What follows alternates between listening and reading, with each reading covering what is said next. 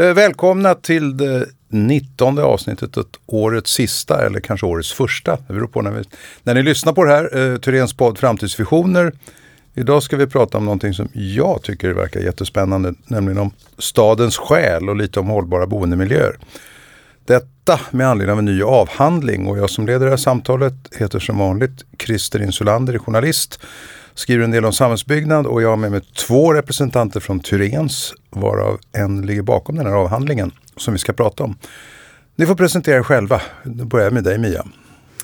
Ja, Mia Wahlström heter jag då och har eh, varit på Tyrens länge, varit konsult länge men började forska för fem år sedan ungefär. Och har egentligen en bred bakgrund som ekonom på, eh, från ja, Stockholms universitet. Och sen har jag jobbat med marknadsföring, marknadsundersökningar i flertalet branscher. Men eh, kom till Tyrens då för tio år sedan och sen dess har jag fokuserat på samhällsbyggnad och stadsutveckling. Och eh, ja, det fick väl sin sitt, ja, final här nu med den här avhandlingen. Eller vad man ska säga. Eller början på något nytt, beroende ja. på hur man ser det. Och så har vi med oss Christer också. Mm. Eh, Christer Abrahamsson, eh, jobbat ungefär 25 år i samhällsbyggnadsbranschen. Eh, är stadsplanerare, planarkitekt i botten. Eh, men har jobbat i olika typer av chefs och ledarroller. Eh, lejonparten av min eh, yrkestid. Då. Bland annat har jag varit stadsbyggnadschef, planchef i Göteborg, eh, stadsbyggnadschef i Mölndal och ett antal år på Länsstyrelsen också som samhällsdirektör. Hela tiden jobbat med samhällsutveckling och samhällsbyggande. Och sen en sväng också då tidigare i konsultbranschen och nu tillbaks här eh, utifrån den rollen jag har nu då som regionchef i Västsverige. Eh, och jag brinner för samhällsbyggande och få det att hända egentligen. Att, att eh, bygga hållbart men också få det genomfört. Och det är en utmaning i en allt mer komplexare stad. Mm, spännande. Och du ska ju få diskutera lite grann sen om Mias avhandling. Berätta Mia, vad, vad är det du har skrivit för avhandling och varför bestämde du dig för att forska det här?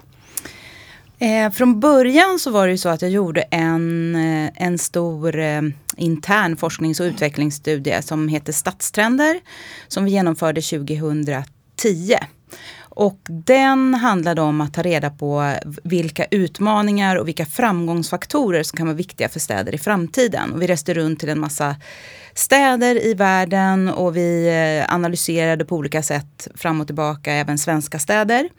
Och kom fram till eh, kan man väl säga i slutändan fyra eh, grupperingar av framgångsfaktorer.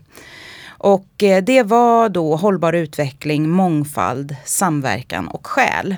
Och när jag eh, sen efter den här avhandlingen så blev jag ju väldigt, tyckte det var väldigt roligt att gräva i någonting lite mer djupt än vad man kanske har möjlighet att göra som konsult när man jobbar på uppdrag. Så då, då ville jag ändå fortsätta med forskningen och Eh, fick möjlighet att göra det. Och då ville jag fortsätta på, det här, på de här, något av de här spåren som vi hade kommit fram till i stadstrender. Och eh, de som jag kanske tyckte var mest spännande av de sakerna vi kom fram till var ändå någonting inom hållbar utveckling och någonting inom själ. Så det eh, var ingången i forskningen.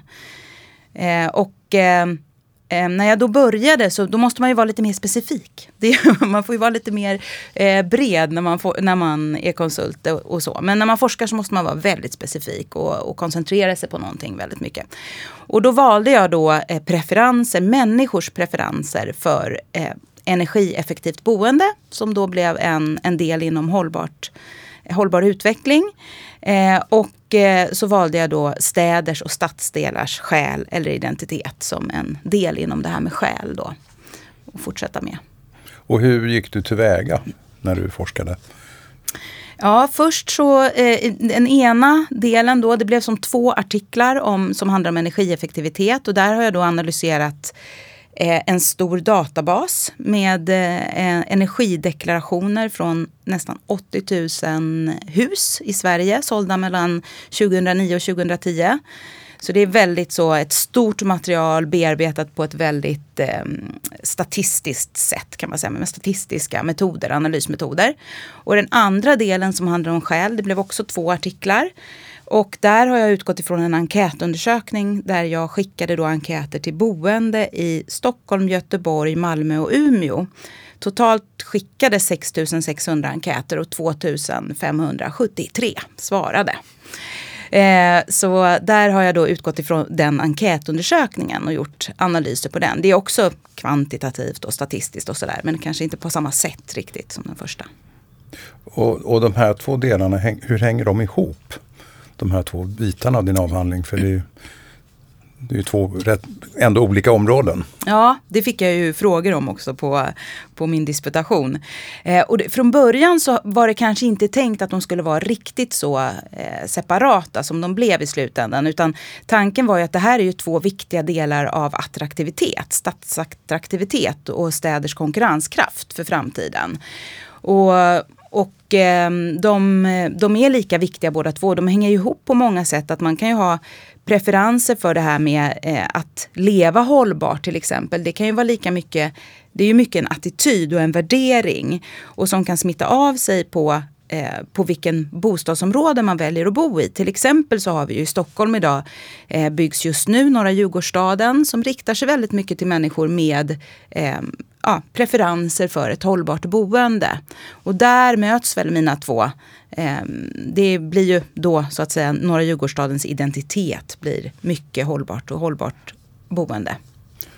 Eh, om vi vänder på det, finns det någon, då frågar jag också dig Christer, här, finns mm. det någon motsättning mellan hållbarhet och identitet?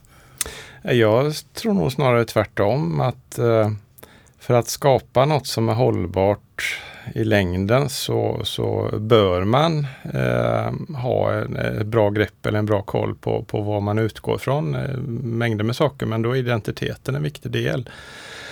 Och vet man vad man har och vad det finns för värden i det, då kan man göra ett val utifrån den stadsomvandling eller den samhällsutveckling man vill ha. Att man väljer att man vill förstärka den, man vill ha kvar de kvaliteterna som finns i den här identiteten. Eller så kan man välja att att göra något helt annat. Och, och gör man ett medvetet val och man vet vad man gör, då når man oftast betydligt bättre framgång i, i en samhällsutveckling eller, eller en stadsomvandling. Eh, och det är väl sådana saker som jag har märkt under de åren jag varit i branschen att eh, eh, man pratar ofta om, om, eh, karaktär, identitet. Eh, man kanske inte tidigare pratat så mycket om själ inom stadsbyggande och det är det som jag tycker gör att det här är lite spännande, extra spännande. Att, att vi nu börjar nosa på detta. men det har varit väldigt svårt hela tiden att, att sätta ord på det här. Alltså, karaktär, det kan man kanske Eh, ja, lägga ner i vissa olika komponenter och beskriva och sådär. Men, men, identitet blir en helt annan sak och, och själ blir ju ytterligare en dimension i det.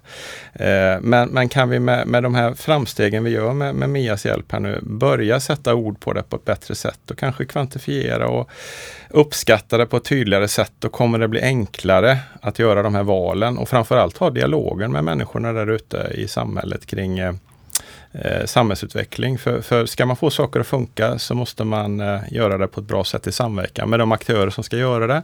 Men också med de som bor i områdena och sådär. Få med dem och, och då är det alltid eh, back to basic att då måste man prata på ett bra sätt om innehåll, vart vi är och vart vi ska på ett tydligt enkelt sätt. Och, eh, det har vi nog lite bättre möjlighet att göra nu.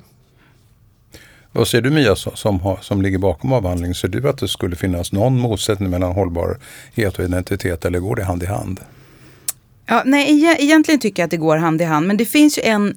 Jag kan ofta få frågor om, är det inte mer eh, eh till exempel klimatsmart eller energieffektivt att bygga nytt istället för att behålla gamla byggnader till exempel som man kanske måste sanera och det kanske är en massa eh, ja, föroreningar i marken eller det kan vara annat sådär. Att man oftast det känns liksom fräschare att bygga nytt på något sätt. Man kan börja från början.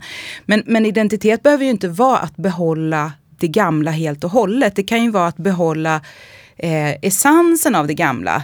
Till exempel i ett bostadsområde som i Stockholmsområdet så vet jag att man gjorde, det låg på en ekbacke och de här ekarna var fantastiska och man pratade om de här ekarna och, och det var liksom en del av, av verkligen identiteten i det området. Och de skulle då jämnas med marken och man skulle bygga bostäder. Men då gjorde man så att man, man använde liksom den här ekens ande på något sätt och känsla i byggnaden genom att göra typ avtryck i golven, i stengolven, i portarna eller man, eh, man också hade någon eh, slags ceremoni med att plantera nya ekar när, när det här området invigdes och så.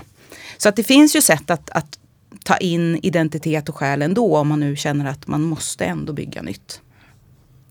Eh, Christer, du, du som har en lång erfarenhet av stadsbyggnadsfrågor. Vilka är dina reflektioner över Mias avhandling? Någonsin som några aha-upplevelser eller? Ja, nej, det var väl lite det jag var inne på egentligen att, att uh, jag tycker Mia med avhandlingen har, gjort att vi har tagit några steg framåt kring att uh, förenkla hur vi pratar om identitet uh, och, och, hur man upplever staden eller en stadsdel. som gör att man kan sätta fingret på det lite mer. Och eh, Det är välgörande. Eh, och, och Sen tycker jag det var extra spännande att, att, läsa den här delen då du liknar staden egentligen med, med en, en människa, ett sorts väsen med en själ. Eh, och, och, just den aspekten har jag inte tänkt på en stad kring tidigare. Men börjar man tänka den tanken eh, att varje människa har en, en själ eh, utan att ha någon religiös, religiös ingång i det, eh, så är man någonting. Eh, och det är ju även staden. Eh, och det handlar inte bara om, om karaktären utan det är något annat som har varit svårt att ta på. Och det är det som har blivit aha-upplevelsen med detta för mig. Och då är naturligtvis frågan, går det här att mäta och kvantifiera? Jag kastar ut frågan till båda, se vem som svarar först. Jag låter dig svara. ja, jag har ju i alla fall försökt så jag måste ju svara ja på den frågan. Det är klart det går. Men det är ju inte så lätt. Man får ju, jag, jag gjorde ju på två sätt i avhandlingen. Jag hade ju dels, om man nu pratar om själva själen, så hade jag en öppen fråga. Där jag frågade, kan du beskriva din stads själ med dina egna ord? Och den frågan är ju inte så mätbar, men man kan ju ändå se mönster i hur folk svarar. Man kan ta exempel, man kan så att säga befästa sina egna hypoteser gentemot de här utsagorna som folk skrev. Och eh, bara det att många skrev, 75 procent av alla svarade på den frågan och det är väldigt mycket i sådana här sammanhang. Eh, ett, det är ju ett sätt att mäta att det här är någonting som engagerar människor, som man vill svara på, som man kan svara på. Man svarade mycket, långa svar, flera, flera meningar. Och, så det är ett sätt. Men sen så valde jag också att ha en, en mätfråga. Och då, då hade jag det som ett påstående eh, som var då min stad har en stark själ. Och då skrev jag faktiskt snedstreck identitet. Och så var det en skala från 1 till 9. Och att jag valde att göra så det var för att eh, ja, det kan vara svårt att uttala sig om själ på en skala från 1 till 9 tror jag. Men identitet är lite mer eh, hårdnackat. Det är lite lättare att kvantifiera. Vad säger du Christer? Eh, eh, jag tänkte först det, du sa, den frågeställningen du ställde. Eh, har, har de en själ? Har, tror ni att den har en själ eller att de har en själ? Fanns det någon följdfråga kring det? Vad, vad de gjorde för innebörd i själ? Begreppet själ? Nej, det fanns det faktiskt inte. Och det är väl, om man ska säga någonting som jag skulle velat göra så är det väl att följa upp med eh, kvalitativa intervjuer. Mm. För att liksom få lite mer förståelse. Men man kunde ju se när jag då frågade om skäl, beskriv din stads skäl med dina egna ord. Då kan man ju se vad de fyller i. Och då, är det, då handlar ju det mycket om, eh, om man tar några citat som jag kommer ihåg så var det till exempel, ja det här är de kvarter där jag alltid har bott eller mm. eh, jag, har, jag har så mycket minnen härifrån. Eh, det var dels det och sen var det dels fysiska element. Mm. Som kanske var mycket, kunde vara mycket symboler eller ja, typiska saker för staden. Då. I Stockholm var det mycket vattnet som kom fram. Göteborg spårvagnarna mm. till exempel. Mm. mm. och så. Så att eh, det var både det här relationen och ehm, ja, så mycket kunde man utläsa om jag säger så. Ja, just det. Mm. Nej, ja, ja, jag tror väl att man kan mäta det via intervjuer och, och jag tror man kan ta ett steg till egentligen och det var därav min fråga. Eh, vad, vad, vad själva innebörden av skälen är eller vad innebörden hos de personer man intervjuar är. Eh, och det kan vi väl se om vi kan ta ett steg till eh, för någon stadsdel ja. framgent. Det hade varit spännande att göra. Och, och, jag tänker på det själv att tar man, tar man Göteborg som jag kommer ifrån där är det ju väldigt stark identitet. Eller man, man, man, upplever det egentligen att varje stadsdel har en väldigt tydlig själ, om man använder det begreppet. Då. Bor man i Majorna så är man Majornabo. Bor man på Lindholmen, Älvstranden, då är man Älvstrandsbo. Bor man i Linnéstan, då är det Linnéstan. Och alla vet ju egentligen vad det.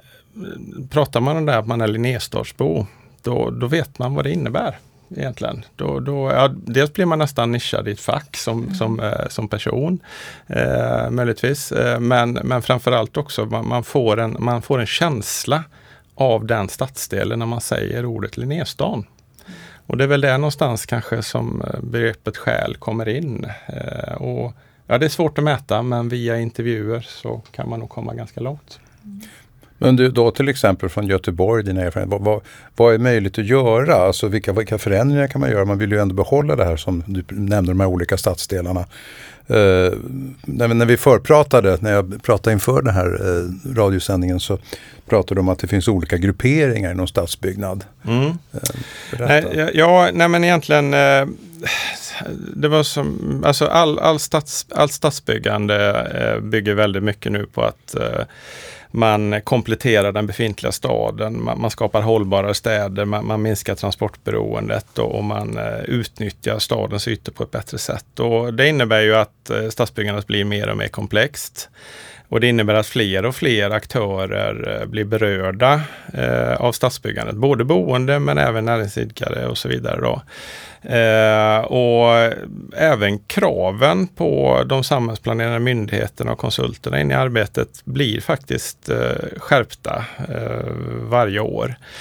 Eh, och det innebär att eh, man måste vara eh, än tydligare med ingångarna, målsättningarna med, med en stadsomvandling. Man måste veta processen, man, man, måste få med alla aktörer på banan kring genomförandet. Och, och, det är det som har varit dilemmat och det är det som är dilemmat. Och då tror jag ju, som jag sa, då, att genom att kunna vara tydligare i valet och beskrivningen för Eh, de här aktörerna. Då. Och, och, ibland brukar det vara så att det, det delas upp i två läger. Det är de som är för en stadsutveckling och de som är emot. Eh, och då gäller det självklart att så många som möjligt är för och är med om det ska bli bra och alla får accept, accept för, för den stadsomvandling som kommer att ske. Eh, om man pratar mycket om det här begreppet NIMBY, Not in my backyard. Eh, och, men jag tror ändå att om, om, eh, om man tar dem som, som eh, tar fasta på det begreppet och inte är Jimby då, Yes in my backyard, som en annan, ett annat gäng då, framförallt i Göteborg då. Eh, så tror jag man kan eh, föra en, en bättre och vettigare dialog kring eh, förutsättningarna för en omvandling och varför man gör de valen. Eh, och gör man det så har vi visst, det visar ju sig att eh, i de projekt man går in och lägger upp det på ett bra sätt och har en bra dialog med alla aktörer eh, hyfsat tidigt och är tydlig med också vad man kan påverka i eh, en, sta, en stadsomvandling. Då, då går det väldigt mycket enklare. Det går smidigare. Man får eh, även nöjdare medborgare i de här områdena. Eh, och då tror jag att, att eh, man, får med sig mer på tåget. Eh, sen kanske man får kompromissa eh, på några saker ytterligare då än vad man hade gjort om man inte hade en öppen stadsutvecklingsprocess med flera aktörer medverkande då. Så det tror jag man kan vinna en del på om man applicerar den här typen av, av diskussion om stadens skäl. Då. För tar man Göteborg än en gång, alltså delar Eh, Eh, befintliga delar, stadsdelar, eh, de har ju en, en, någon typ av identitet och själ. Men å andra sidan då så har vi nya stadsomvandlingsområden som eh, egentligen är stora impedimentytor, industriområden. Och, och, och, just som stadsdel så påverkar det inte särskilt många. Eh, men vi skapar ändå någonting nytt i den stora skalan på Göteborg. Då. Alltså vi ändrar hela karaktären av Göteborg från, i det fallet, då, en, en eh, stor småstad kanske till en, till en uh, liten storstad. Eh, och någonstans eh, går gränsen när, när, man börjar förändra hela stadens själ och hela stadens eh, identitet. Eh, tidigare man pratat mycket om varvstaden Göteborg och sådär, den är ju egentligen ut den finns ju inte längre. Eh, sjöfartsstaden och nu börjar vi flytta ut all, all sjöfart och lägga dem i yttre hamnen. Och, och då börjar ju den här bilden av Göteborg som en sjöfartsstad, eller som fortfarande ligger väldigt många varmt om hjärtat och som är en del av stadens själ, den börjar försvinna och utraderas. Nu har vi något annat. Och, och då behöver man prata om vad är det andra eh, som, som vi ska ha. Eh, det, Men, det, är svårt att ta på. Mm. Men då, då, eh, jag vet att eh, din avhandling Mia, där pratar om att, att stadens själ handlar mycket om tillhörighet. Och, och då blir det naturligt, alltså är själ någonting man kan skaffa sig? Alltså, ja, eh, det var ju eh, precis ena delen av eh, själen, eller ganska mycket, 60 procent ungefär om man eh, gör en sån här jättesnabb översättning av resultaten är, är egentligen, eh, grundar sig i eh, relationen till staden. Och det kan ju vara tillhörighet eller ja, en typ av känsla man har gentemot sin plats då. Eh, och det kan man ju se till exempel då genom att folk som har bott länge i staden har en annan fördjupare relation och en starkare upplevelse av själen än andra. Men, men de andra 40 procenten kom ju från de mer fysiska eller funktionella egenskaperna. Och där så toppade till exempel eh, eh, konst och symboliska eh, egenskaper i staden hade stor betydelse.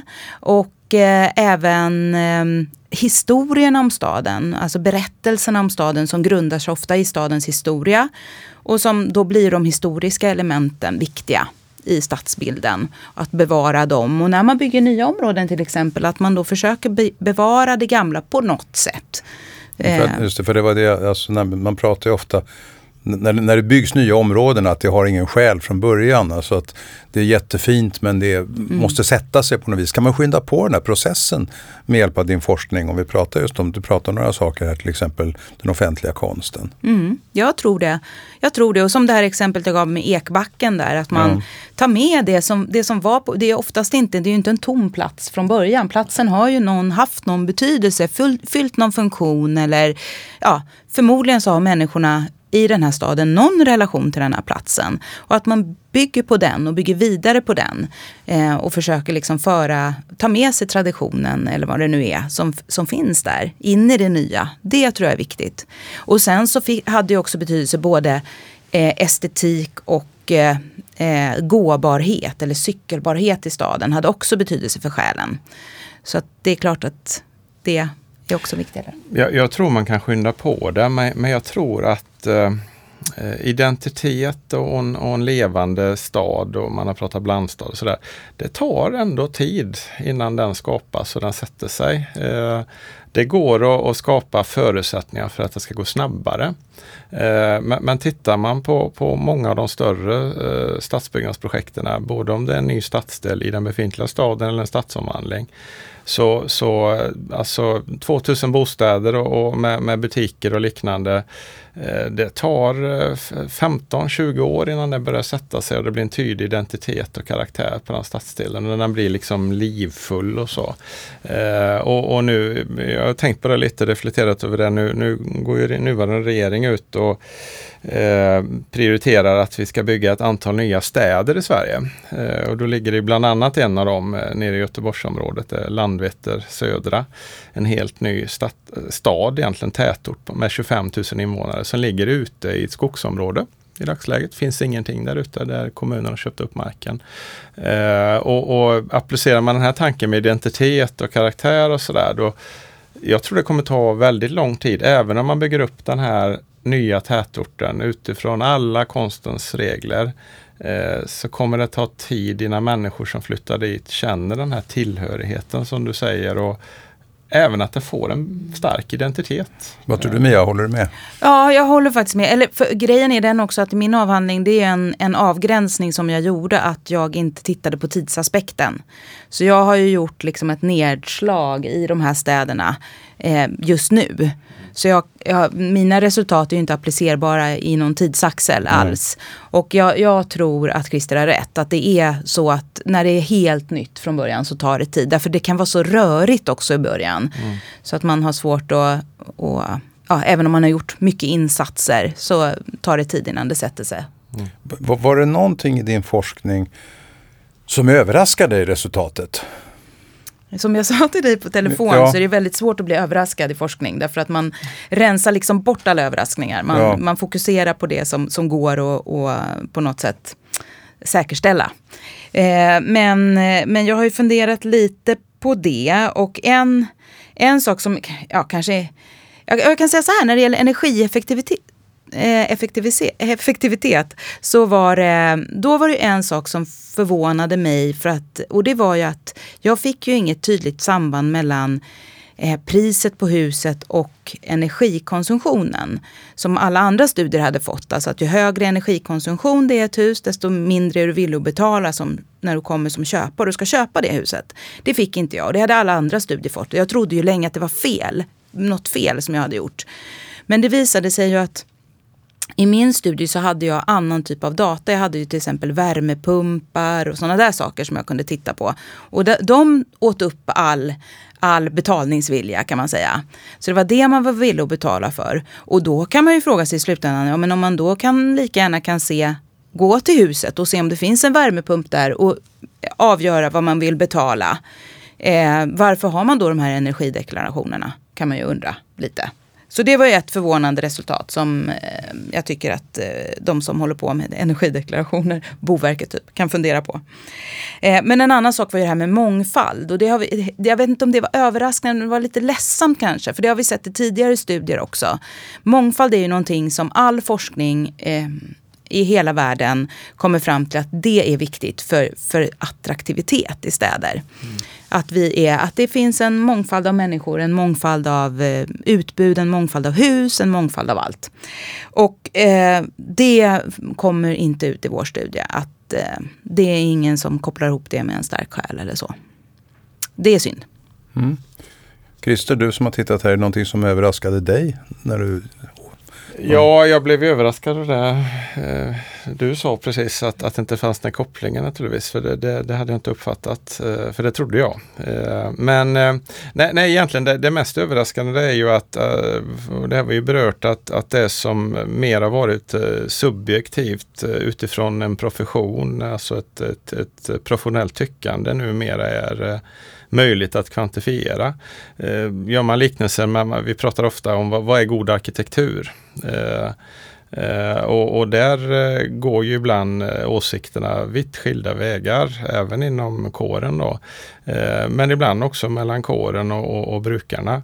Eh, och där är det ju oftast professionen då, självklart som är skolad i, i vad god arkitektur är, som, som kan och vet väldigt mycket. Eh, och samma sak är det inom identitet och kultur, men nu börjar vi faktiskt kunna mäta det. Eh, vi får väl se om vi kan ta steget och mäta vad god arkitektur är också. Det går ju till viss del, men eh, det, det, det är svårt även det. Vi pratar ju väldigt mycket om hållbarhet av naturliga skäl eh, idag. Men mer sällan om det här med städernas identitet och själ. Har det forskats för lite om det här och i så fall varför? Ja, men jag tror att det är precis så att eh, det har forskats väldigt lite om det i, i, när det gäller samhällsplanering och, och våran sfär.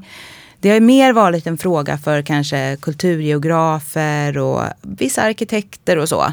Så att det har ju funnits forskning om det. Man har inte kallat det själ. Det finns exempel där man har kallat det själ, men inte så vanligt. Mer identitet då.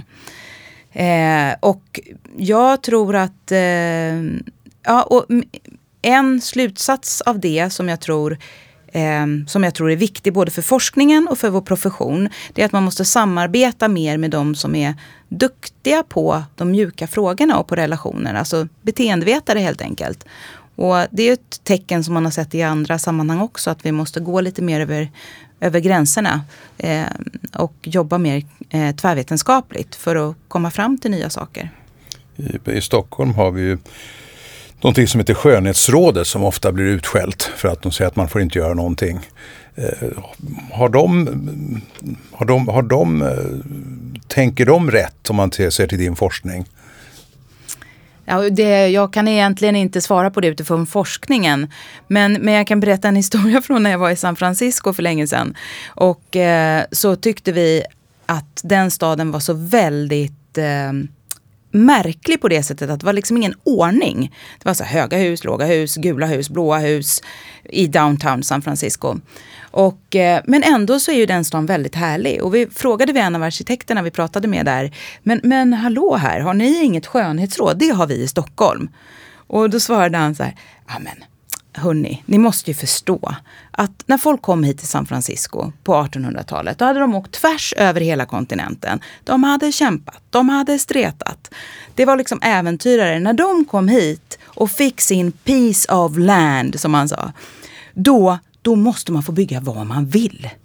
Så det är liksom grunden i deras filosofi. Och våran filosofi är lite annorlunda. Och, och jag vet inte vad som är rätt och fel, men någonstans mitt emellan kanske då, för att svara så här svenskt. Lagom. Ja, men jag, jag tycker det där är en, en viktig aspekt. Eh, pratar man identitet eller själ då, då blir det lätt att man kanske låser sig i tanken att eh, man faktiskt ska konservera själen Eh, eller identiteten. Och, och, eh, i all samhällsutveckling och samhällsbyggande så, så innebär det ju att det, det är ju en förändring över tid. Eh, och, och, någonstans började man bygga staden. Eh, och vi vet ju inte hur staden kommer att se ut om hundra år. Ja, det vi vet är att den kommer inte se ut som den gör idag. Eh, vi står inför ganska stora paradigmskiften inom flera delar, inte minst med automatiserade fordon och, eh, och, och även handeln och hur man eh, rör sig i staden. Men, men det, det, är ett annat topic. Men, men och, och, och, det är det jag menar, bara man vet vad man har. Vad är det man utgår från så att man kan göra ett aktivt val. Eh, vad är det vi ska bevara? Vad är det för kvalitet vi vill ha kvar? Eh, kan vi ha kvar det utifrån den utveckling som vi vill ha? Eh, och så gör man valet öppet och transparent och så sker förflyttningen mot det nya målet. Då, eh, då tror jag det blir, det blir bra. Det, det, det kommer kom in precis på det, för jag tänkte reflektera över just det med att vi har en ökad urbanisering och digitalisering gör ju att vi får en större frihet och mm. jobbar faktiskt beroende på vilket yrke, vi kan vara precis vad vi vill. Och då blir ju konkurrensen naturligtvis om medborgarna också hårdare. Är det så att det här med stadens identitet, statens själ, statens själ, stadens själ, eh, blir viktigare i framtiden? Ja, eh, det, det tror jag då. Jag tror att just eh, det som ni sa båda två här, att den kraftiga urbaniseringen gör ju att man måste bygga tätare och sådär. Och man måste jobba mer med att få goda levnadsförhållanden i alla städer. Även om man, det blir tätare och tätare och vi får problem med eh, transporter och utrymme på olika sätt. Men sen tror jag också att globa, om man tittar globalt sett så är det ju så att eh, den globaliseringen som har pågått nu under många, många år har ju gjort att städer i världen har blivit mer och mer lika varandra. Och det gör att man för att vara eh, valbar som stad i världen eller i Sverige i konkurrens med andra städer så, så måste man bli bättre på att hitta sin, sin kärna. Det, man, det som är svårare att kopiera. Och det här gäller ju även bostadsområden eller stadsdelar i en stad. Eh, jag kan bara eh, understryka det där vikten av, av eh, att eh, alltså allt blir mer och mer likriktat eh, i städerna och, och, alla förväntar sig att det finns det här basutbudet. Finns det inte så väljer man inte faktiskt kanske den staden också. Så det är en konkurrensfördel att man, man, blir mer likriktad. Men samtidigt så är det att man måste stå ut. Och, och under min tid eh, som ett exempel då, som eh, stadsbyggnadschef i Mölndal där eh, stor del av AstraZenecas verksamhet i Sverige ligger, eh, så kämpade ju vi tillsammans med dem att eh, få forskare från hela världen att välja att flytta till Mölndal med sina familjer.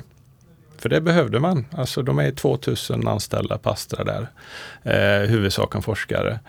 Top notch eh, som bor över hela världen. Och varför ska de välja AstraZeneca och Mölndal? Eh, ja, det måste finnas ett basutbud som är väldigt högt. Eh, man måste kunna välja eh, utifrån det. Men det måste också finnas något mer. Och då är det ju de där lite speciella bostadsområdena. Det kan vara närheten till naturen eller som i Göteborgsområdet så är ju ett dragplåster Bohuskusten. Den är ju världsunik. Det är inte många som har den och kan konkurrera med en sån närhet då till sitt boende. Och det är de delarna som är, på något sätt blir en del av stadens själ men också blir liksom möjligheterna eller konkurrensfördelarna gentemot andra. Du, eh, när jag nämnde just att städer runt om i världen börjar bli mer likriktade. Vilket eh, kommer en sån här P3-övergång. Att det här forskningen skulle kunna fungera även internationellt och du har just varit i Sankt Petersburg och berättat om detta, eller hur? Ja, faktiskt. Och, ja, det var oerhört spännande. Jag, Vilka var det som bjöd in dig till Sankt Petersburg? Eh, det var eh, Svenska institutet och Eh, generalkonsulatet i Sankt Petersburg som bjöd in. Eh, de har näringslivsträffar eh, med företag som på något sätt har anknytning till Sverige. Så det var ju både ryska företag och svenska företag. Men det var ju mest ryssar där på mötet så att säga. Alla kunde engelska, så jag pratade inte ryska. Men eh, eh, det som var så intressant var att de, det, för det första så var det den mest välbesökta sådana här näringslivsträffen de har haft. Och när jag kom dit så var alla väldigt sådär taggade och tyckte åh det här ska bli så spännande. Åh vi vill höra om det här. Och det var ju inte, var ju inte företag som direkt har liksom håller på med stadsutveckling eller samhällsplanering utan det var en blandad kompott av banker och industriföretag och lite olika. Men, men alla var väldigt intresserade och det blev väldigt bra diskussioner också. För Sankt Petersburg har ju lite det här lillebrorsförhållandet till Moskva. Och eh, vill gärna framhäva sin identitet och själ. Men eh, de tyckte ändå när vi hade de här diskussionerna att de hade mycket kvar att lära och mycket att lära av, av svenska städer och kanske europeiska städer generellt. Nej, men det var väldigt, väldigt, eh, väldigt spännande. En sista fråga här. Eh, om din, din avhandling. Vil, vilka är det som kunde komma fram, kunde ha den främsta nyttan av den här avhandlingen? Tycker ni båda? Jo, jag, jag tänker att det är väldigt mycket i de som jobbar med samhällsplanering. Man kan ju ha direkt nytta av avhandlingen bara för att titta på resultaten för olika stadsdelar. Nu i avhandlingen så är det ju i Stockholm baserat på det. Men det finns ju resultat eh, för alla stadsdelar i alla de städer som är inkluderade.